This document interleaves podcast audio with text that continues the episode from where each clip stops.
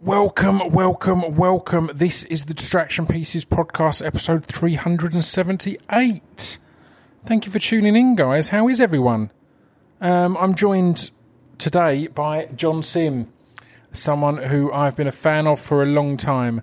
And you'll hear we proper hit it off from the start. I had to really pull in all my professional experience to stay on topic and to get to the relevant pieces of information. Um, one of which is his new show Grace, which is um, out now on ITV. You can can watch it on ITV Player or wherever you get your ITV um, on demand. Often it's on Sky and, and stuff like that, isn't it? Um, yeah, and it's great. But we really hit it off on just chatting about stuff, so it felt like we could have talked for absolutely hours. Uh, we get into his whole life, his upbringing, some amazing stories of his his band times. Yeah, just really, just a really nice dude and a nice chat. I, you, you'll in the podcast. I proper, proper enjoyed this one. Good lad, good lad, proper good lad. Uh, yeah, I'm not going to hang around too much here. Obviously, I'll be back n- n- next week. That's always the case. Uh, Patreon.com slash Scroobius if you want to support the podcast for under a dollar. If you've if you've listened to over twenty episodes and haven't chipped in like a dollar or a dollar fifty or whatever it is, you know, maybe have a think. Today could be the day to go. All right, actually, I've got more than a dollar's worth of entertainment for free here. But equally, you don't have to. Fucking, who am I to tell you what to do? Um, it's free. It's free. If you've got the spare cash and want to chip in, go ahead. If not, don't. Chill. In fact, a better way to spend it, forget the patron. Patron and all that is nonsense. I've never got fully on board with it. Um, a better way is to go to speechdevelopmentrecords.com and buy some merch. I've got loads of good stuff on there. Um, I announced on one of the Patreon Z- Zoom hangouts actually some new, something new that's coming later in the year. That's exciting. But in general, over there, there's v- vinyl, CDs, DVDs, t- t-shirts, fucking aprons, all sorts of good stuff. I'm going to stop rambling on and let you get onto this wonderful chat with the man, the myth, the legend, Mr. John Simm.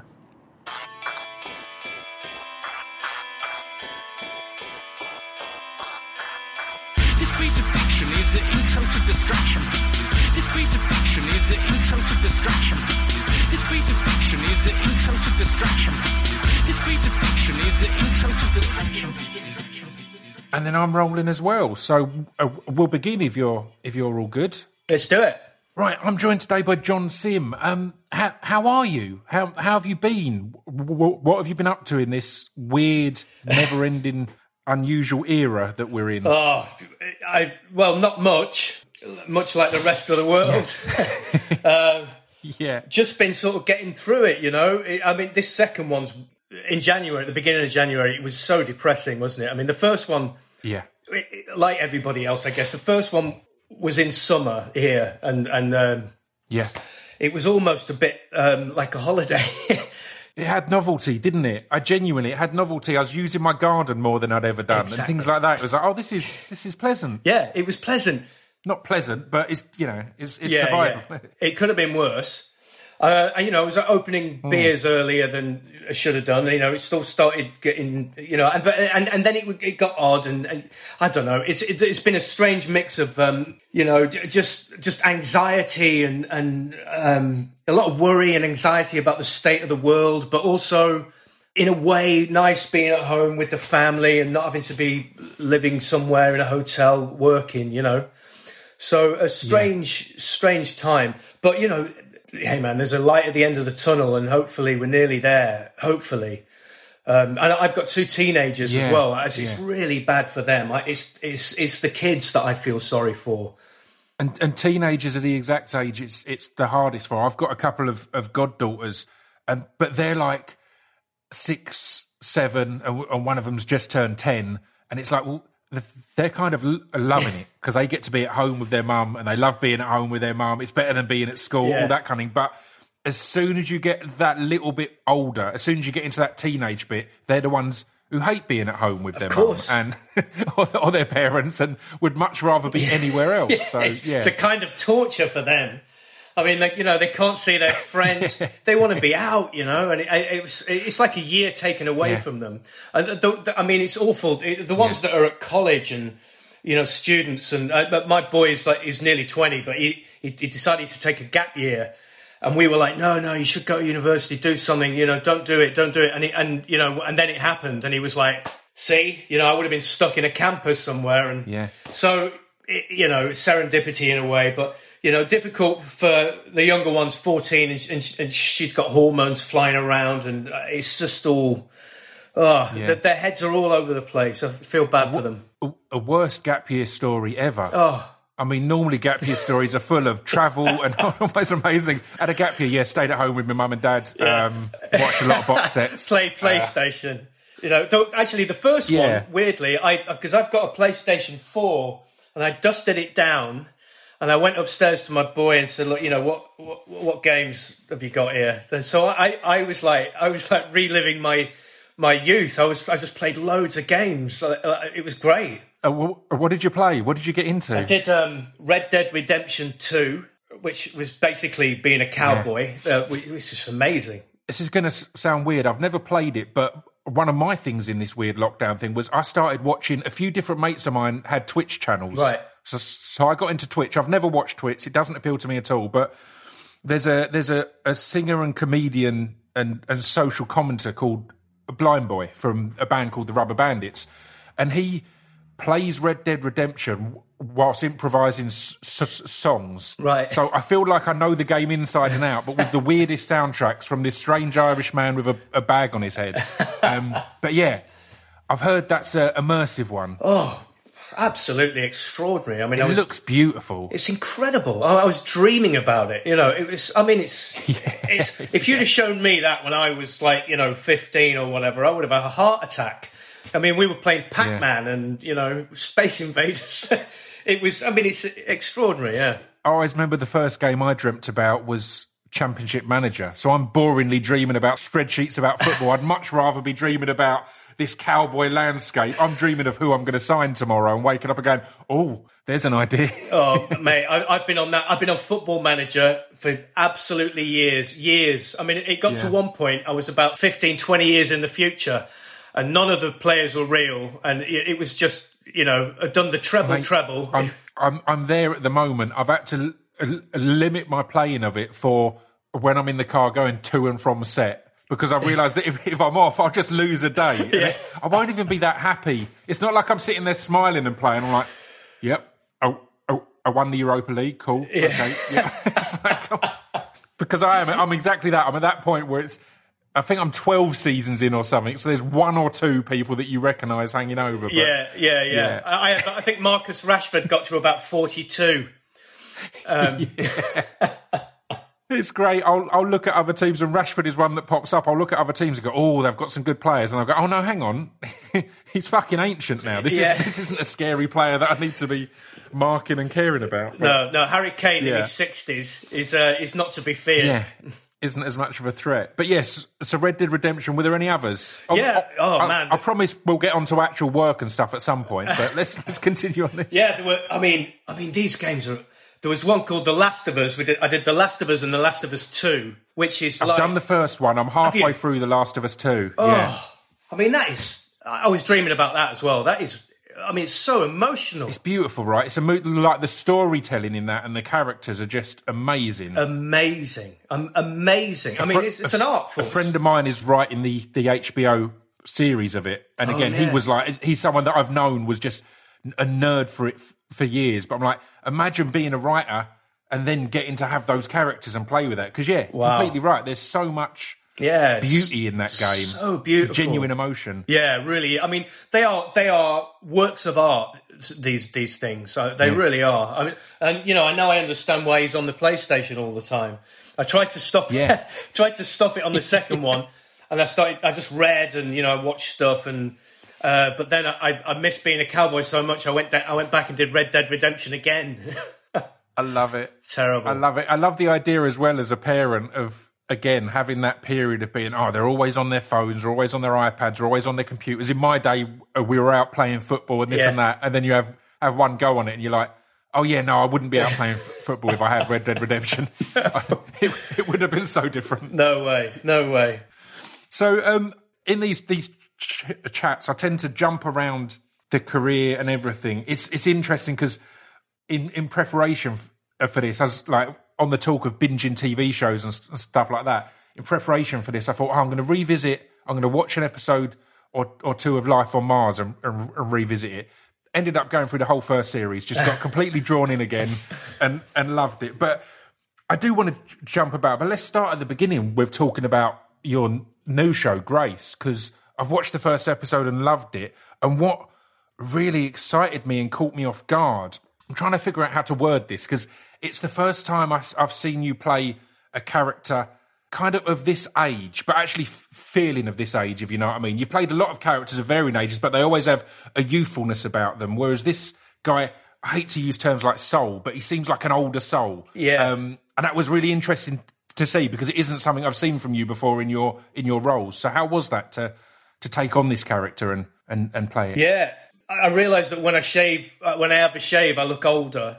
My, my, my daughter saw a little bit of it and she went, "Oh my god, Dad, you look ancient in this." I was like, "Because my grey beard's gone." But yeah, he because because he's a high-ranking police officer and he is a proper grown-up. You know, I don't feel quite like one yet, but I thought, you know, he's Yeah. he's um he's hard to read and he's really good at his job. And and the good thing is I'd read quite a few of the books, so I was I was in his head quite a lot. And it, I mean, it's just great research, you know. So I was up to like book ten or something, and so. I was immersed in him, you know, because we've got that source material, which is, you know, not it's not always the case. So I had these these brilliant novels, and um, so yeah, it was. It, I don't know. It was. It, it was a great part to play, and and also because it was right in the middle of the pandemic, we were just desperate to get to work. I mean, I've never been so happy Yeah. to go to work in my life. We were just Yeah. everybody yeah, was yeah, yeah. oh, you know, and, and luckily we somehow somehow got through it with with, with no um, uh, COVID casualties. Really, we didn't get closed down or have to stop, or Yeah. Everybody sort of stuck to the rules, and they had the COVID guy on set, and everybody, you know, it was it was weird because people are in masks and visors, and it's like you know acting in the middle of an operating theatre. So half Yeah. the crew, I didn't.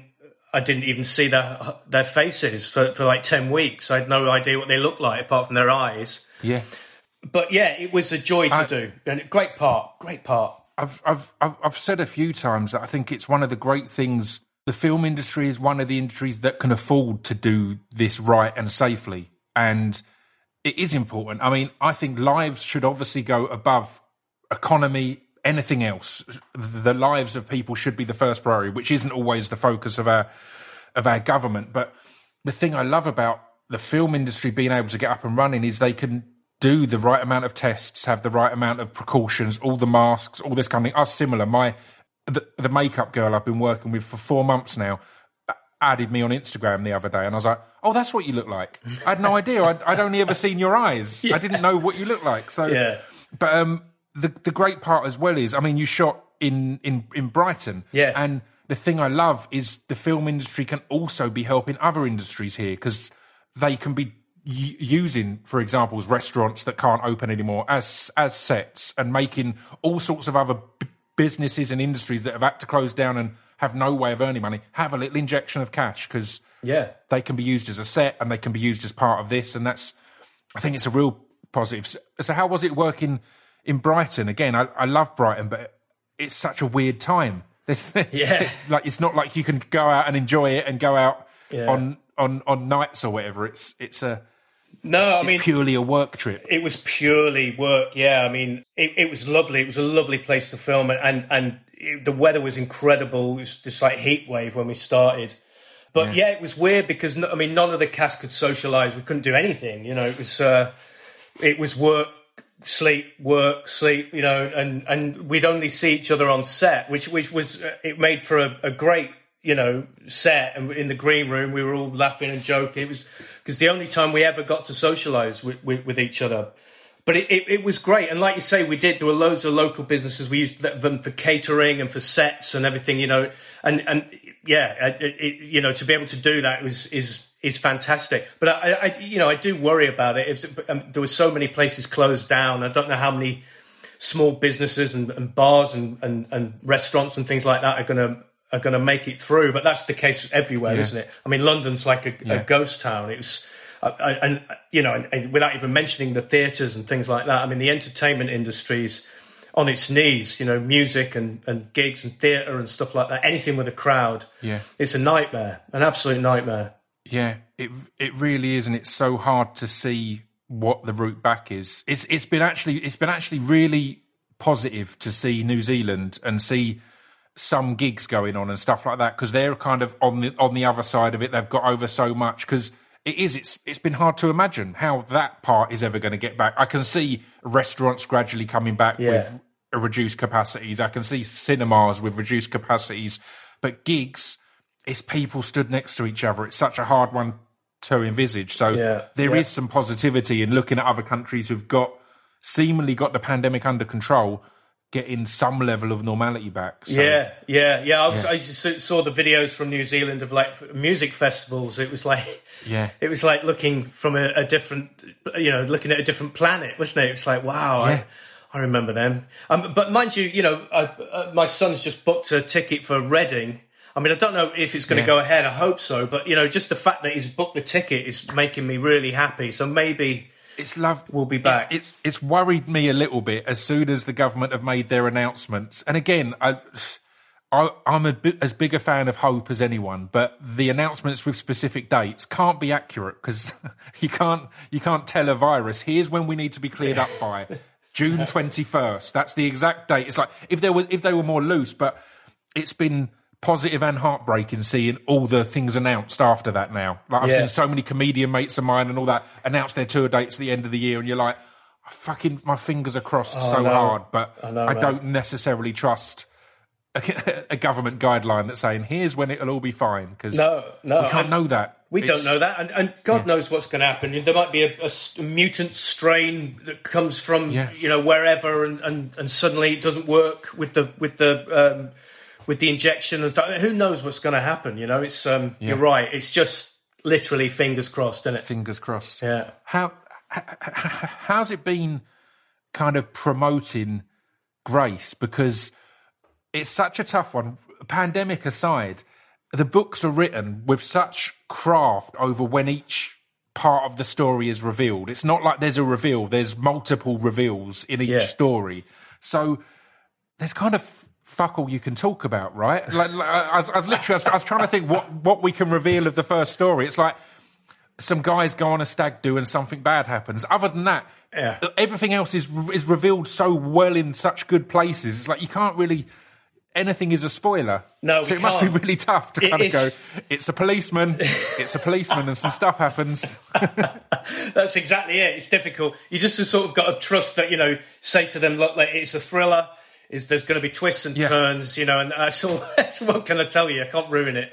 But um, yeah, hopefully they'll go for it. The, the one good thing about it is is the fact that the novels are so successful. So Yeah. I mean, like you know, million bestsellers all over the world. So obviously the stories are good. So so we've got a bit of confidence in the fact that the story's good.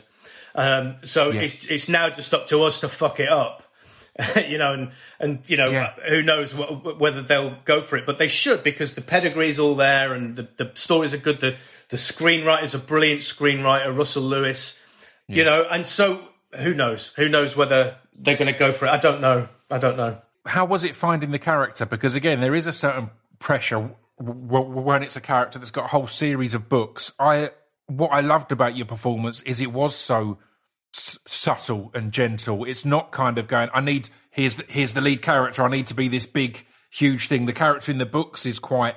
He's quite quiet. He's quite. He's he's not an overpowering. He's not your typical kind of.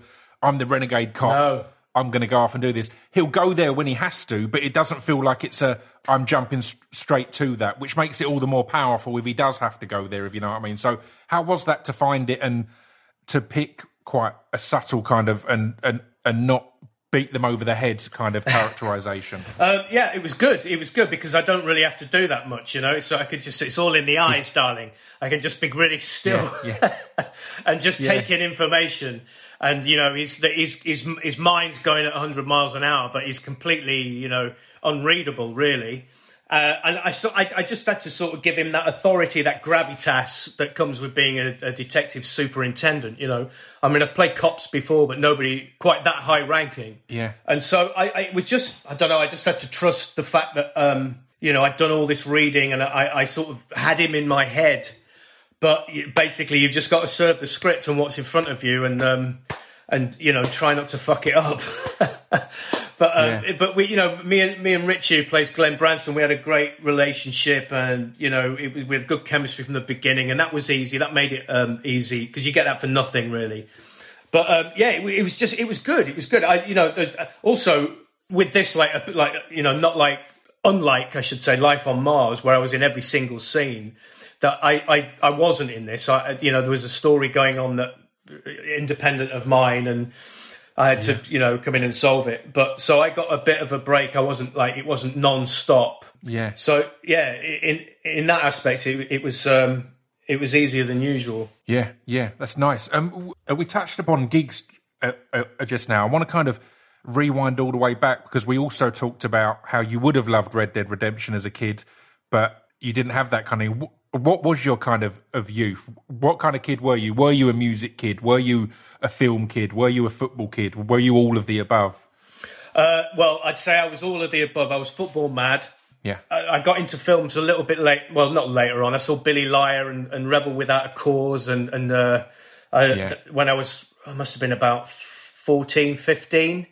But up until then, um, I was a musician. Um, My dad was a musician, so I, I was doing Yes. um, the clubs and stuff like that. So I didn't have a normal childhood. I was like, uh, I was doing gigs like every Friday, Saturday, Sunday, and not telling anyone at school. was that all over the north, or was that all over?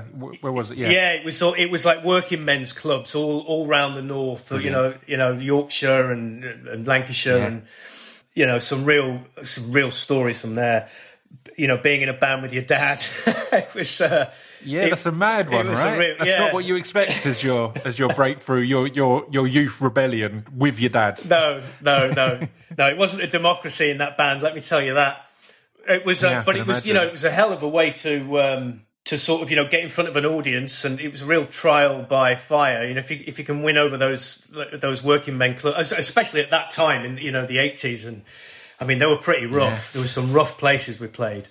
But we were pretty good, you know. We would practice a lot, and we, we did covers, obviously, and uh, you know, and it was great.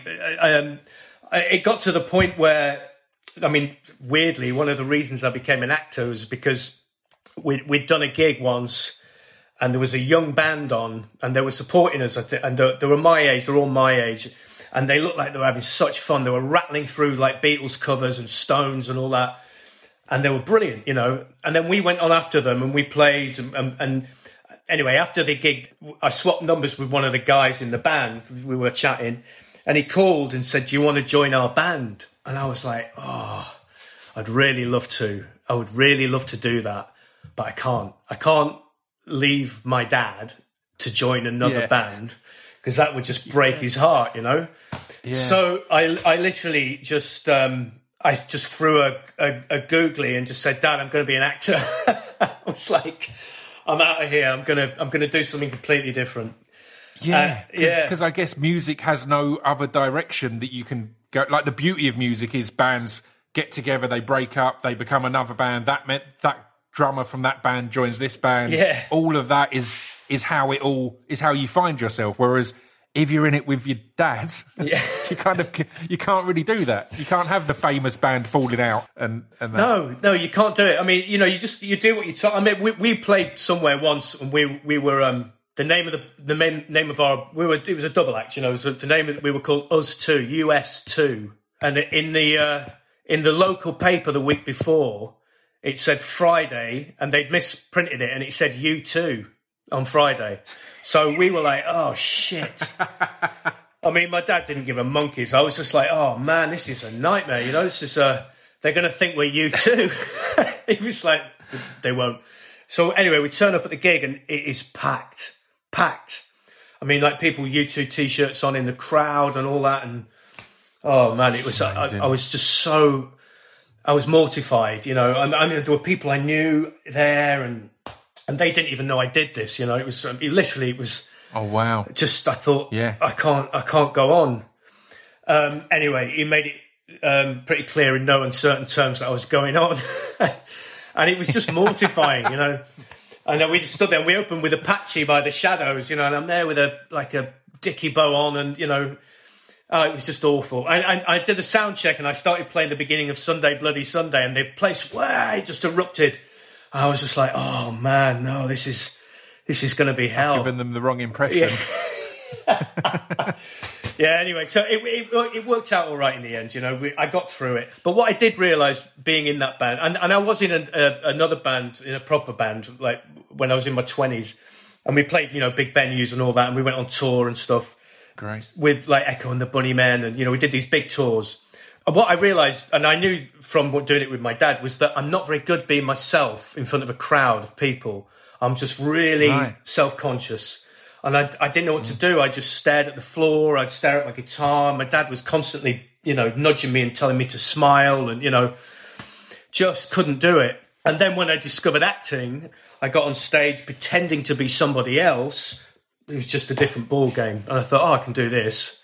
This is much easier, you know. No self conscious at all in that in that situation. I love that. So, how did your dad take that the the the choice to move from music into acting? he was surprised, but it also it all coincided with me seeing this, uh, talking to the drama teacher at school because I never did drama at school. I did I played football. It was a, it was an extra thing. It was after school, and I remember walking past him one day in the in the corridor, and I think I'd seen Rebel. It was Rebel Without Cause, and I just stopped him and said, oh, I I saw Rebel Without Cause last night. I thought it was great. I don't know why I said it. I never even met him, you know, and he could have just said oh and walked off, but he stopped. Hmm.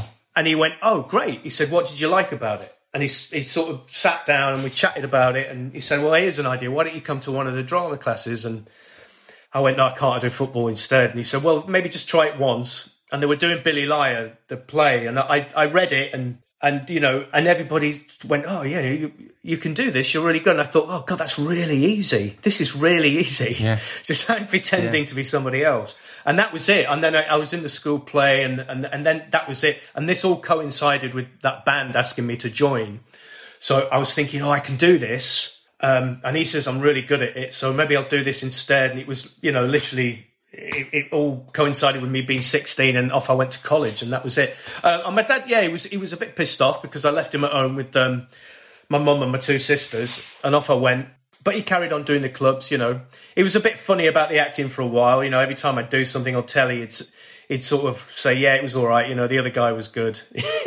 he was a bit sort of funny about it, and we used to argue a bit. But he, he was fine in the end. He, he took a, a while to come round, but um, yeah, yeah, Yeah, I love that. It's it's it's always amazing how at that age, particularly in the eighties or nineties or whatever else, positive reinforcement is so hard to come by, and so it feels like it's so hard earned. So it can be so amazing when you get it for something that you didn't try that hard on. Like you you you, you probably would have been playing football for years, and after most matches, you'll be here's what you did wrong, here's where you slipped up, here's what wasn't right, and if you get a goal, you might get a nod, but do something that first time and have someone say, "Oh, you're good," Yeah. I can completely see how that lights a spark in someone and go, "Oh, wow."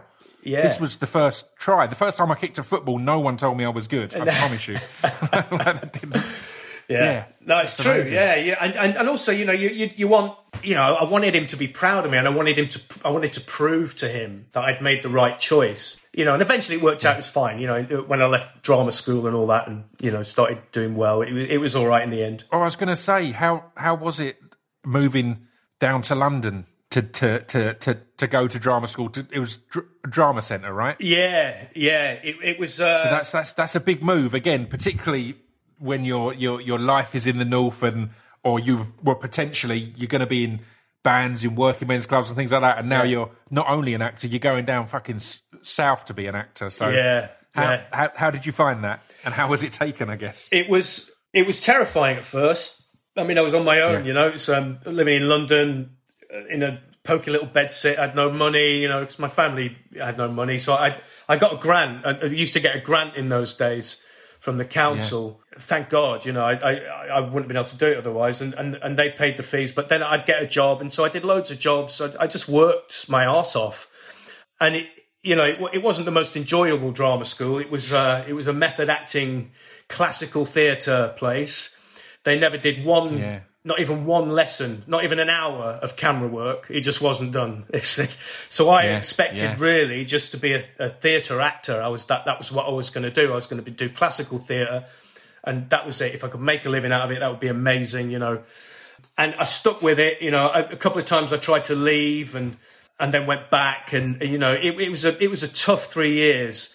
But I'm glad I did it. You know, it was they really put you through the mill. It was um, it was full on, but it, it was a great training. And in the end, I thought uh, that's actually I'm so glad I went there because I, I think It's- it's, it's never going to get it's never going to be that bad in real life. Yeah, it's that thing of doing that unpleasant bit to to inform all the all the fun bits. I I had some classes with a guy called James Kemp who who had done drama centre and trained under Yat Malmgren. Yeah. and the fir- the first time I did any of that, I was like, this is all so up here. It's all like there's no intuition here. It's so technical, and that Yeah. not what I knew of acting or performing at all. But the more I got into it, the more I understood it. It was like, right, I can learn all this technical thing and then apply that to my intuition. I can almost train my intuition to to to, to be better and stronger because of this stuff. That I, at first I thought. Where's the actual acting bit? Yeah, like, like, we're not we're not doing that. We're we're playing about with so much theory and technical stuff. But yeah, yeah. I, I, I used to think that in Yat Malmgren's classes. I mean, it Yeah. was all diagrams and I, I just, it was like gobbledygook. I didn't know what the hell was going on for the first year and a half. I sat there I was thinking, I don't Yeah. know what they're talking about. You know, so I'd draw the diagram and I, I, I thought this is the wrong place for me. I, don't, I haven't got a clue what he's talking about. But then when they stood up and did it, I thought, oh, Oh right, well that's obvious, isn't it? I thought that was obvious, and so what I realised Yeah. at the end of it was it, it was it was a design for acting. It was like it was a box. It's a box of tricks that you can use if you can't pretend well enough. You know what I mean? If you if Yeah. if, if you if you can't pretend and it's not believable, then do this and maybe go by. Yeah. It's like by numbers. You know, I think they could have taken anybody from anywhere, and within three years, if he'd understood everything, or he or she would, would have understood everything that they they taught, that they would be able to w- make it as an actor. I think, but it was, Yeah. Yeah. but uh, the, the the intuition bit. That's what I've always gone by, and so I ducked and dived my way through it, and you know, I I didn't get thrown out. It was there was the sword of Damocles was hanging over everyone's head. There was always people getting chucked out, and it was terrifying. Um, but Yeah. I, I got through it somehow, and, and they um, and Christopher Fettes, the, the guy that run it, at, the end, he sort of, he said to me, "You've got a tendency to be lazy, which is understandable, but unforgivable." You know, but he had a smile and a glint in his eye. I love it. And he was Yeah. lovely, and he used to co- he came to see me every time I did a play in all the years later, and you know it was like I say, it was great, and it is a box of tricks that you can use, and some of it was wonderful. The the the, the acting teacher Reuven Adiv, who used to uh, work with Lee Strasberg, who's is sadly de- Yeah. dead now. He was my biggest impro- inspiration then. I mean, he taught like Paul Newman and all these amazing Yeah, actors wow. in the studio in New York, and I loved him, and and and that was my go-to class. Um, so I I learned a lot actually, and and I still use it now, uh, uh, only in theatre. You can, I think whatever they teach you, you can only do it in theatre. Yeah, you can't do it on Yeah. screen. I mean, I, I can't anyway. It's a different ball game. Yeah, it's interesting. Um, so, so how was it to then get onto screen? Then you've you've done all this tr- this training that you feel is for stage, and then all of a sudden you're not using any of it. No. kind of. I- I came out- again. I, I I- I still think you probably are subconsciously. A lot of it has gone in and informed your your now natural performance, but uh, certainly on paper you'll be thinking, I'm not going over. I'm not writing down my my yeah my movements, my tones, all, all, Yeah. all these different things. Yeah, I mean, I started to at the beginning. You know, I'd make the diagrams and I'd do all the backstory and. You know, Yeah. I mean, basically, that you know, if, if in two words, the whole of the drama center in three years, what I came out with it at the end was basically don't act. That's it. That's that's what they teach you. Don't act. You know, so to be the character and you know experience it. So when I came out, I had to. It was literally learn learn a camera technique, which is a completely different ball game. So, but I was lucky because it was the early '90s and they had like the bill. Um, which was an incredible uh, sort of like like rep for actors and producers and directors and writers Completely. really like invaluable, really. It was like an apprenticeship, essentially. Ev- Everyone has gone through there at some point and got Yeah. their experience and figured out how it works, how a set works. Yeah, that's Amazing. it. Yeah, yeah, yeah. And and so I did things like that and heartbeat and little bits here and there and like Rumpole of the Bailey. That's how old I am. That was the first one. Um, and just like Amazing. working with these brilliant actors, you know, and eventually, you you know, what I used to, I used to watch myself then. I don't really anymore, but I used to watch it back and think, oh no, that's too big, too much, you know, and and then learn, you know, and eventually learn which lens he was going to use, and so I'd, I'd work out which lens it was and ask the camera guy, where are we, and and just adjust Yeah. it, and and you know, literally just bit by bit picked it up, picked it up, got better and better and better, and didn't go on stage for years, years. I mean, I think It's it's it's it's got to be because it's a different craft, isn't it? It's and and you're kind of learning on the the job there. You touched upon it earlier with when we were talking about Grace. Is there's so much where he's just taking it all in. It's all in the eyes, and Yeah.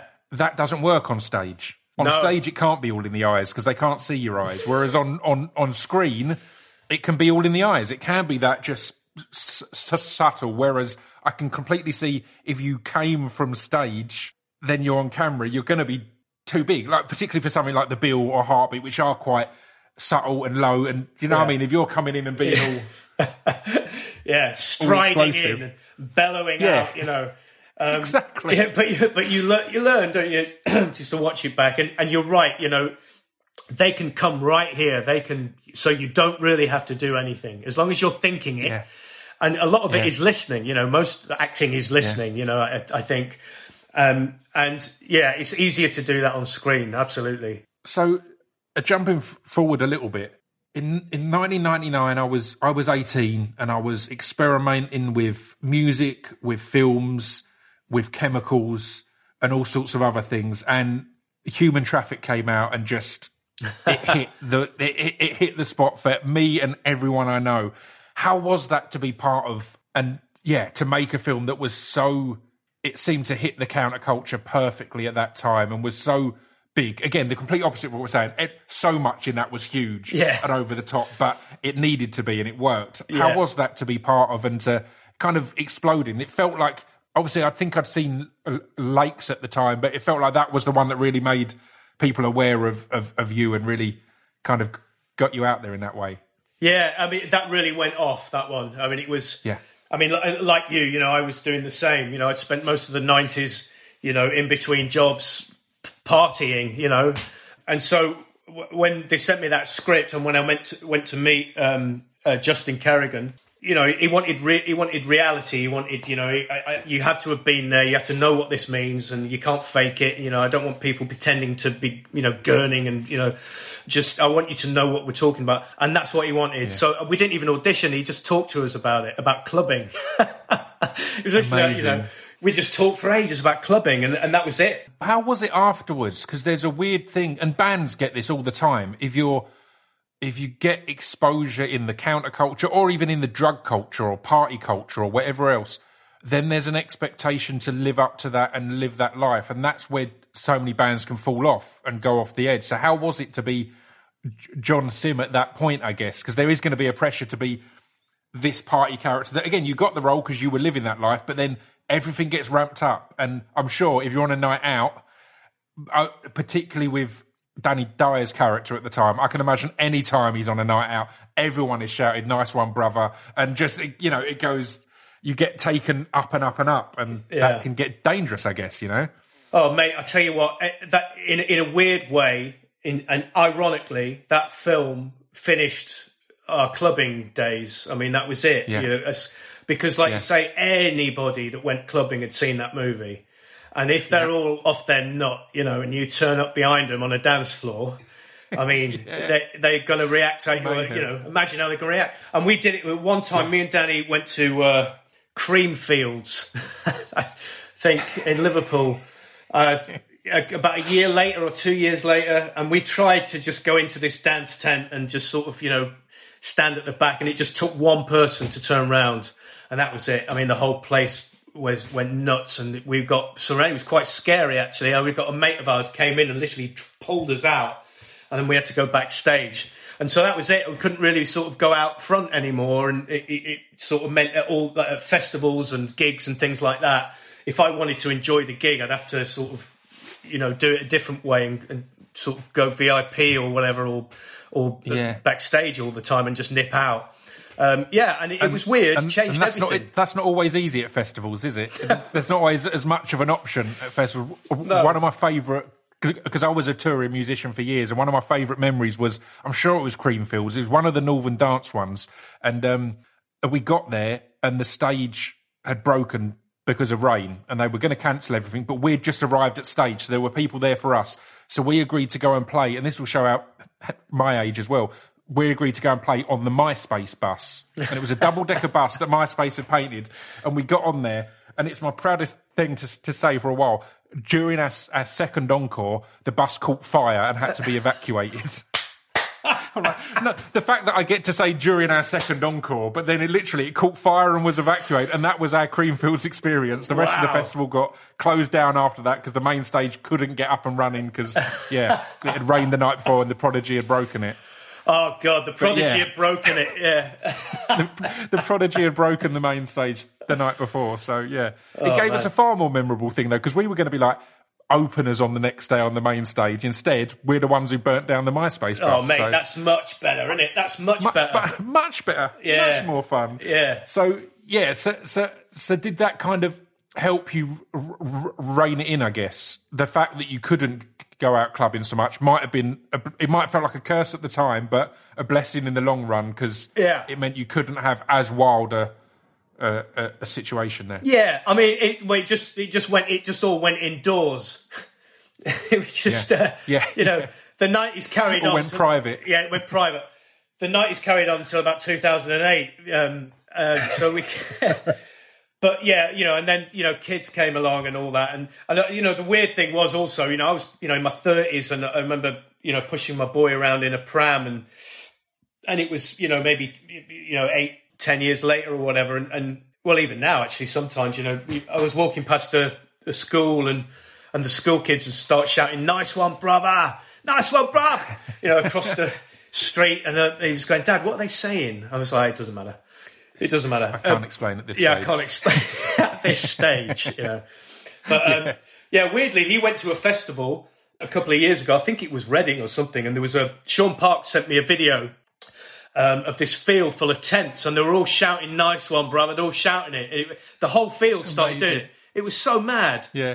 Um, yeah. And he, he came back from this festival. I think it, I think it was Reading, yeah, um, a few years ago. But he came back and he went, "Oh, Dad, look at this!" And he showed me a video. It was happening again. He said, "Oh, this is a thing now. They all do it." And I was like, "Oh, wow, that's mad." And he went, "Yeah." He said, "It's really weird, isn't it?" I went, "You know what that is, don't you?" And he went, "No." I went, "That's that's." He hadn't seen it. I went, "It's human oh, traffic." amazing. He doesn't watch anything I'm in. I was like, "Oh, is it?" Yeah. like, yeah, that was. we improvised that scene. You know, it's it's so weird. I mean, over generations Yeah. and generations. I don't know whether it stands up. I haven't seen it for years, and I think maybe it was very much of its time, but it was. um Yeah, it was a big Yeah. cultural moment, wasn't it? Well, another thing I want to talk about, ha- having been in bands, albeit uh, w- with your dad in working men's clubs, but then also another band and touring with with with th- those Manchester bands. How was it doing twenty four hour party people and getting to play Bernard Sumner, Joy Division, New Order, such an iconic character and role who I would imagine meant the fucking world to you when you were in bands. So how was that to go again t- to look back at the timeline i guess and tell your dad that you're leaving music to become an actor but then you end up leaving music to become the lead singer of new order uh, which, amazing. which is kind of a good it's a good a good switch right Yeah, yeah. It was. It was. It was a. That was a dream job. That I mean, I remember reading in the NME that Michael Winterbottom was going to do it, and I, I'd done a film called Wonderland with him already, so I knew him. Um, yeah we were, you know, friends, and I thought, oh man, you, you know, I rang him and said, yeah, I've just, I, he's going to do this, and I was desperately trying to think of someone that I look like. You know, who do I look like? From I was going through all these bands in I've done head. that with so many things. I've done that with so many. Something will happen. I'll be googling. Go, who who was in that band? Who was this? I love that. Yeah, it was. perfect. And I just said to him, "What about him? What about Bernard Sumner?" You know, um, I think probably maybe I could pass off as Bernard Sumner. And uh, yeah, he was. He was like, "Great, yeah, pl- you know, let's do it." And it was that was all kind of improvised, and you know, I mean, you know, again, uh, you know, it was very similar to Human Traffic because he wanted absolute realism.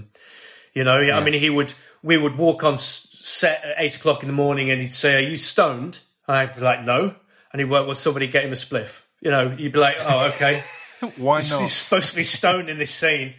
You know, and so it was just it Love was it. was like Factory Records. It was chaos, it, but it was it was a beautiful, organized chaos, and that's exactly what he wanted. He wanted it to be real, and it it, it was. It was it you know because it was sort of cartoony in a way the way he did it. And it was just, uh, it was amazing. It was absolutely amazing. Um, and my wife was in it as well. She played uh, Tony Wilson's girlfriend at the end, but she was pregnant with our son at the time. And so I was wow. out with all these bands misbehaving, you know, and poor Kate had to stay at home. And, you know, it was, but, you know, I was like, it's research. I've got to do it. You know, it's, um, you know, I've, I've got Yeah. to go out with the Happy Mondays tonight. And Commit to the art. Commit. You, you, you're, you're hearing the words "don't act" in Yat Malmgren's voice um, over and over again. It's like I can't. I'm sorry. yeah, but I it, it was and live this. really incredible. So I sort of went back and listened to all the Joy Division songs again, and which was no big hardship. I was a massive New Order fan, you know, and so just like I learned all the guitar bits and. Um, there's a bit in it where we played Blue Monday, and we were supposed to be doing it to the backing track, and it didn't turn up. So he sort of he said, "Can you work it out on the guitar?" And I was like, it's, "What Blue Monday on the guitar?" So I'll work it out. I'll give it a go. So I worked it out. I showed Ralph Little how to play the bass bit, and and you know we we could put a bit of keyboards on it, and we got this sort of passable version of like Yeah. as if they were rehearsing it, you know, making up the song as it went along, and, and he kept it in. It, was quite unbelievable. But I mean, the the best bit for me was was you know was pretending to be in New Order at the Manchester Apollo, where I'd seen all my bands as a kid. I'd, I'd been there, you know, I was religiously Yeah, at the Apollo, and um, pretending to be in New Order and sing Bizarre Love Triangle, literally miming to Bizarre Love Triangle in front of a big crowd. It was like that thing when you're in front of your mirror as a kid. I mean, I'm sure I did in front of my Yeah. mirror, mime to Bizarre Love Triangle in front of my mirror. And to do that was, it was like a dream come true. I mean, it was just like, I mean, they didn't use much of it in the film. I think there's a tiny clip of it. But what a day that was. And I, I was a little bit refreshed, I'm not going to lie. So it made it even more incredible. You know, it was, uh, yeah, what an experience. What an amazing experience.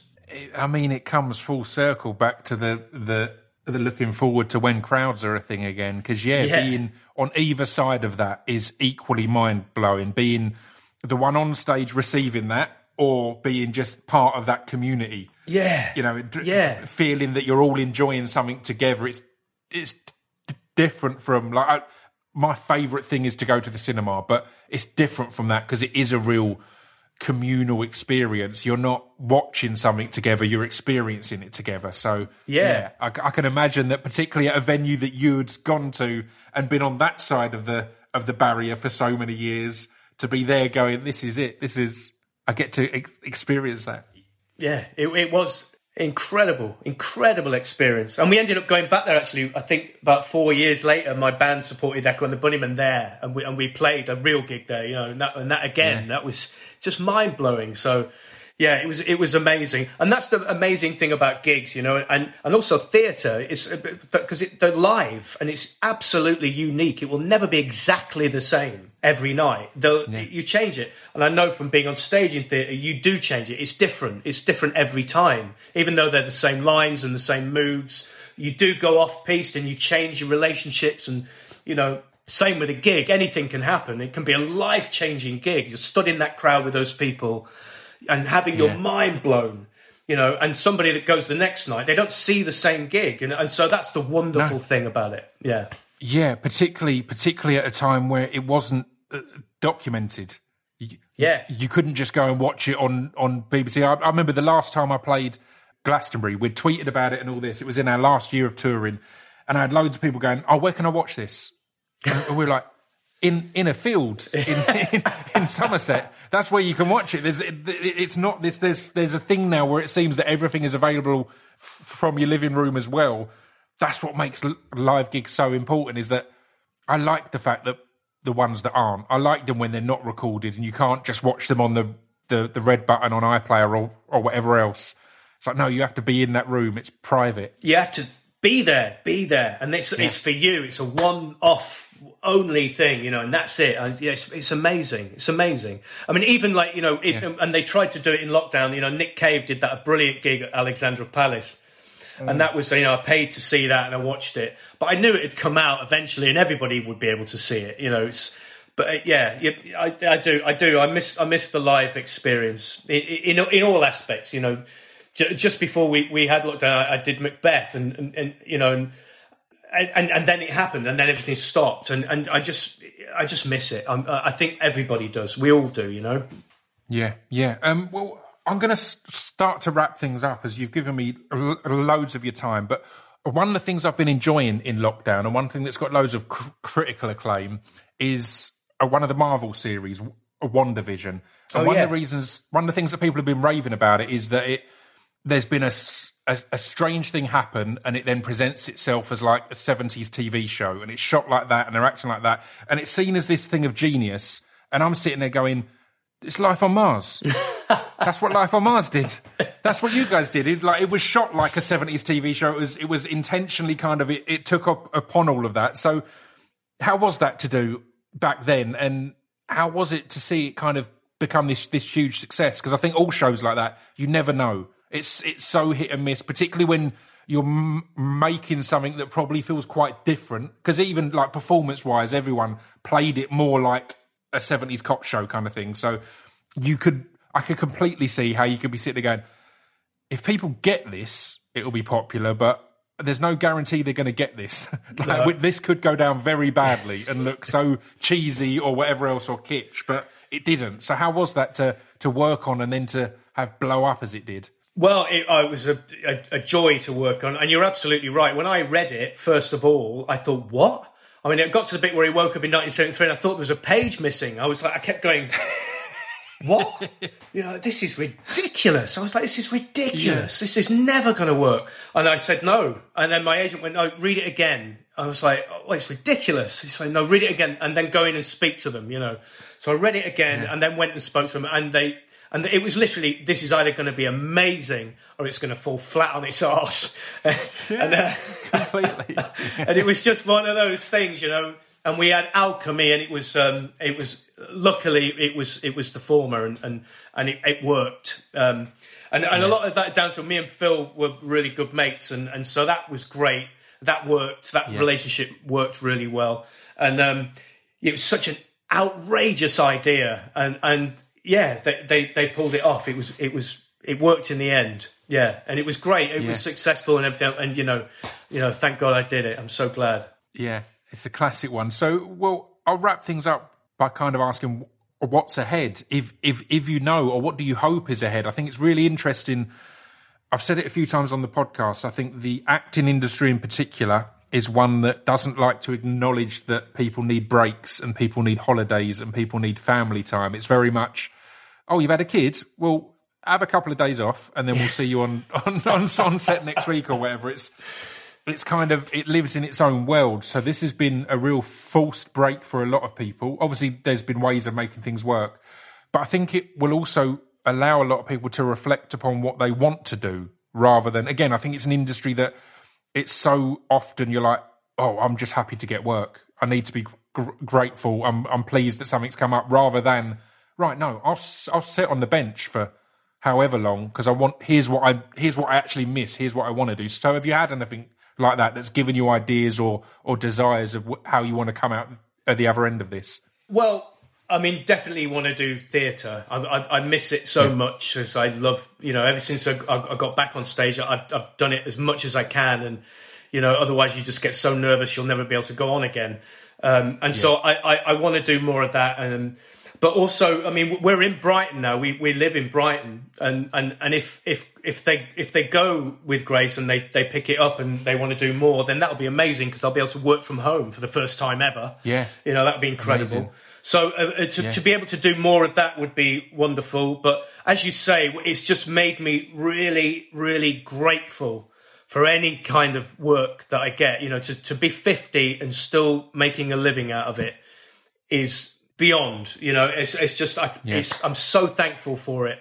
And to be getting great parts, I'm, you know, I'm, I'm just so thankful for it, and and so it just made me really grateful, you know, to to, to get any work really, and and but also you know to to to be at home and, and spend time with the family, and so so my ambition really is you know to to do more theatre eventually when it comes back, but you know to to hopefully do more more of this series, you know, and, pl- and play this guy and, and Yeah. be at home, which would be amazing. To Yeah. go home at the at the end of the day and not to a hotel room um, would would be great. So yeah, that, that I've just got everything crossed that they they want to do more of this. But you never know in this they go for it. in this in this business. You never know. So anything. completely. But it's it's also a rare treat to be playing a character that you know you've got you've seen ten books worth of stories for. Do, do- do you know what I mean? That, you can see that that much depth into the future. It's it's so, so, so often, particularly in TV, you're like, who knows? Again, it could be this could be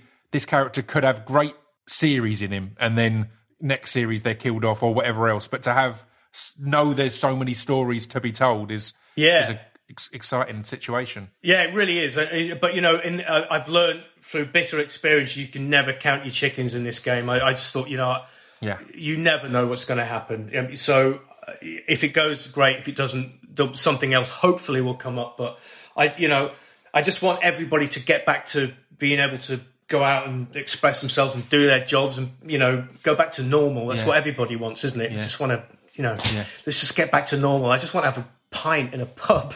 that's that's my Yeah. biggest Yeah. ambition at the minute. It's the smallest things, right? Well, thank you very much for your time. It's been a pleasure, man. Oh, real pleasure. Thanks, man. Thank you so much. Thanks for having me on.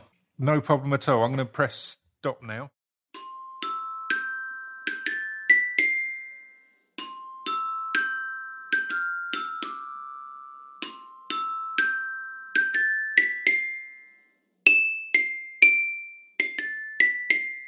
You've been listening to Scroobius Pip's Distraction Pieces. There we go. That was John Simm. And I want to just mention something at the end here. You may be wondering why I didn't bring up the subject of human traffic too. Now, the reason for that was one of the things I get asked the most is when is the next season of Taboo?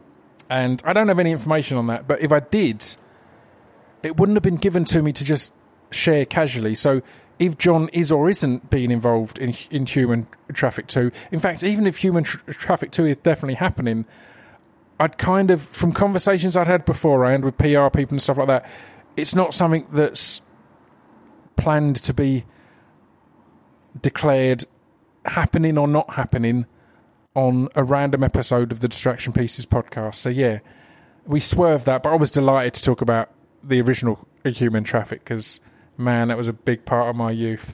Um, thank you all for tuning in, and I will be back next week with more lovely chat with lovely people. I've been recording some great ones, man, and I've got a plan. I've got a plan for May that if I can pull it off will be pretty huge, but it's going to take a fair chunk of work. So it depends if I can find the time um, to get it all done. But yeah, don't hold me to that. But there might be something mad going on in May.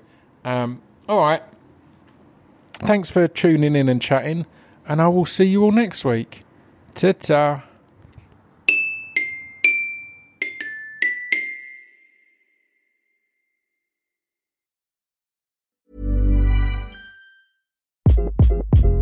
Hi, this is Craig Robinson from Ways to Win, and support for this podcast comes from Invesco QQQ. The future isn't scary, not realizing its potential, however, could be. Just like on the recruiting trail, I've seen potential come in many forms as a coach. Learn more at Invesco.com slash QQQ. Let's rethink possibility. Invesco Distributors, Inc.